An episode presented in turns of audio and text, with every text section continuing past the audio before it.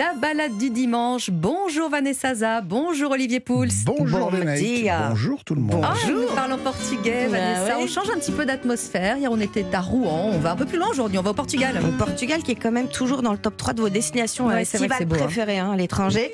Ce matin, nous, on se renvole pour Porto, euh, qui a de plus en plus le vent euh, en poupe. Euh, c'est une ville qui se renouvelle tout le temps, mais toujours en gardant là, son petit cachet. Euh, pourquoi beaucoup de charme Parce que déjà, c'est une ville de collines. Il y a ces deux rives hein, qui se font euh, face à face avec ce, ce pont qui les réunit, ce, ce pont d'Anluis, qui est historique, hein, réalisé euh, par l'école Eiffel, s'il vous plaît. Oui. Puis à ses pieds, vous avez ce quartier historique, euh, la Ribera, avec euh, des petites ruelles qu'on arpente à pied, des terrasses, des restaurants. Et puis c'est très riche en patrimoine aussi. Vous avez le musée des découvertes, alors ça c'est formidable pour les enfants. Mhm. Euh, le palais de la Bourse.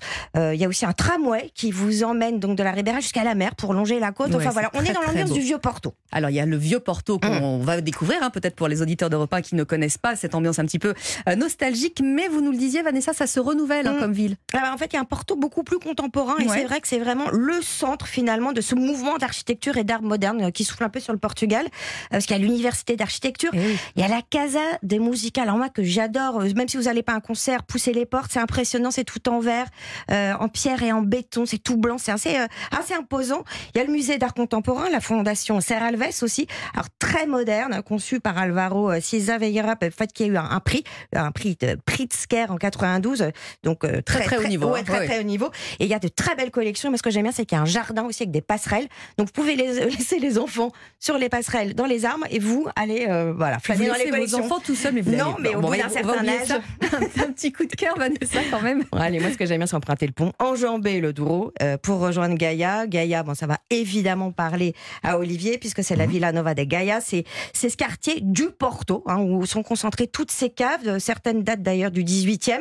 Donc, elles organisent bah, des visites avec des dégustations. Mais on peut aussi simplement monter sur les rooftops hein, pour profiter euh, Ah des, oui. des- des vues. La maison Porto Cruz, pour ça, moi, j'adore. Autre centre d'intérêt, le World of Wine, euh, qui regroupe des restaurants, des lieux d'exposition, des musées. Il y a même un musée du Liège.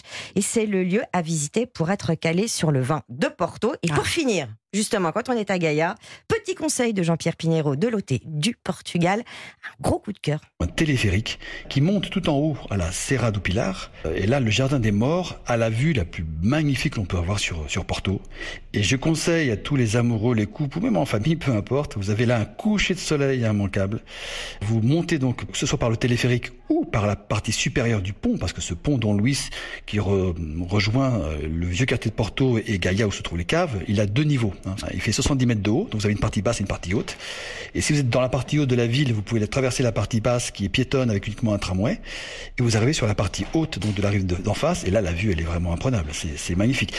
Plus qu'apprenable, hein. plus belle vue en Europe pour les selfies, il y a trois ans. Hein, Ah ça oui. vous donne envie Ah Et- ouais. Allez, une petite adresse quand Ah oui, même bien sûr. le Palacio do Flecho qui donne sur le fleuve. Voilà, sinon il y a des super bons plans euh, sur euh, Airbnb. Et alors, maintenant qu'on a laissé nos enfants lamentablement, on va pouvoir aller boire un petit coup de Porto. il a 17 ans, c'est fini. Avec Olivier, évidemment, on s'arrête Ouais. pas à Porto sans boire un coup de Porto. Vous avez Avec raison. modération. Vous, vous avez parlé de Villa Nova de Gaia, qui est l'endroit où se Ouais. trouvent les caves, les, euh, les grandes maisons. Mais il faut savoir que le, le vignoble de- du, du Porto, en fait, euh, il, est, il est coupé en deux parce que vous avez les caves à Porto et le vignoble qui est un petit Un peu plus loin, c'est à peu près une heure de route.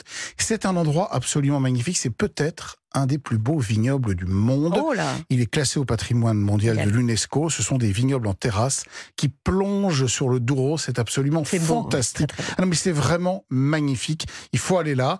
Et puis, bon, si on ne reste qu'à Porto, on ira faire un petit tour dans, dans les caves. Il faut savoir que le, le- le vin de Porto, tel qu'on le connaît, c'est un vin qui était euh, inventé, entre guillemets, au XVIIIe siècle. C'est ce qu'on appelle un VDN, un vin doux naturel. C'est un vin fortifié. C'est du vin dans lequel on a ajouté de l'alcool. Mmh. Pourquoi on a eu cette idée? Eh bien, tout simplement parce qu'au XVIIIe siècle, la France était en guerre avec l'Angleterre. Elle n'envoyait donc plus de vin chez les Anglais. Et ils sont allés se fournir au Portugal. Et les vins qui arrivaient du Portugal en Angleterre, eh ben, ils étaient euh, flingués. Ils avaient tourné durant le voyage. Et il y a un, un- un vigneron qui a eu l'idée d'ajouter de l'alcool pour stabiliser les vins. Et ça a donné naissance au vin doux naturel, au vin de Porto. C'est ce marchand qui, en ajoutant, en ayant l'idée Eh ben, d'ajouter l'alcool, a inventé exactement les vins doux naturels. Et depuis, c'est devenu la grande marque de fabrique de cette région. Il y a plein, plein, plein de maisons qui vous accueillent. Vous pouvez les déguster d'ailleurs. C'est absolument fantastique. Et il y en a plusieurs, justement. C'est un peu l'occasion de redécouvrir qu'il n'y a pas qu'un seul Porto. Voilà, alors nous en France, on connaît le, savez, le, le Porto de la grand-mère, euh, C'est à ça, qui l'apéritif, euh, un, petit- un petit Ou peu de l'arrière-grand-mère. Dans l'arrière-grand-mère, mais c'est pas du tout ça le Porto. En haut de la pyramide, il y a ce qu'on appelle le vintage. Oui. C'est un Porto qui est millésimé, issu d'un seul millésime, c'est le meilleur. Il est mis en bouteille après deux ans d'élevage et il peut se garder pendant des décennies.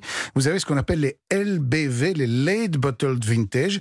Eux bénéficient de 4 à 6 ans d'élevage. Ils sont quand même un tout petit peu plus ronds, un tout petit peu plus oxydés. Et puis les Tony, qui sont des très vieux Porto, qui eux sont, sont restés pendant très longtemps Mm. dans des fûts de chêne et qui ont pris ces notes de café, de cacao, Mmh. de Moi, qui sont très subtiles. On en trouve de 10, 20, 30 ou 40 ans d'âge. Ce sont des nectars exceptionnels. Qu'on boit avec quoi euh, Enfin, qu'on mange avec quoi, du coup Traditionnellement au revoir, Portugal, Ah, pas. alors traditionnellement au Portugal, et c'est d'ailleurs euh, un héritage anglais, on sert le Porto à la fin du repas après le dessert Ah oui. avec les vrai. fromages et notamment avec les fromages à pâte persillée. C'est magique. Et puis ça marche aussi bien avec le chocolat. Vous pouvez essayer bon. une tarte au chocolat avec un Tony 20 ans. C'est du pur bonheur. Bon, on va faire attention parce qu'il est encore très tôt, mais on va suivre tous les conseils. Alors, vous le savez, hein, merci à tous les deux. Sur Europe 1, il y a une autre émission de balade qui s'appelle Balade en France. Et à 11h tout à l'heure, euh, William Lémergie nous emmène à Tarbes, en Haute-Savoie, dans le Pays Basque avec Isabelle Carré, en Indre-et-Loire. Bref, il y a de quoi faire. Bon dimanche sur Europe 1 avec la musique Enfant de signé Pierre Demer.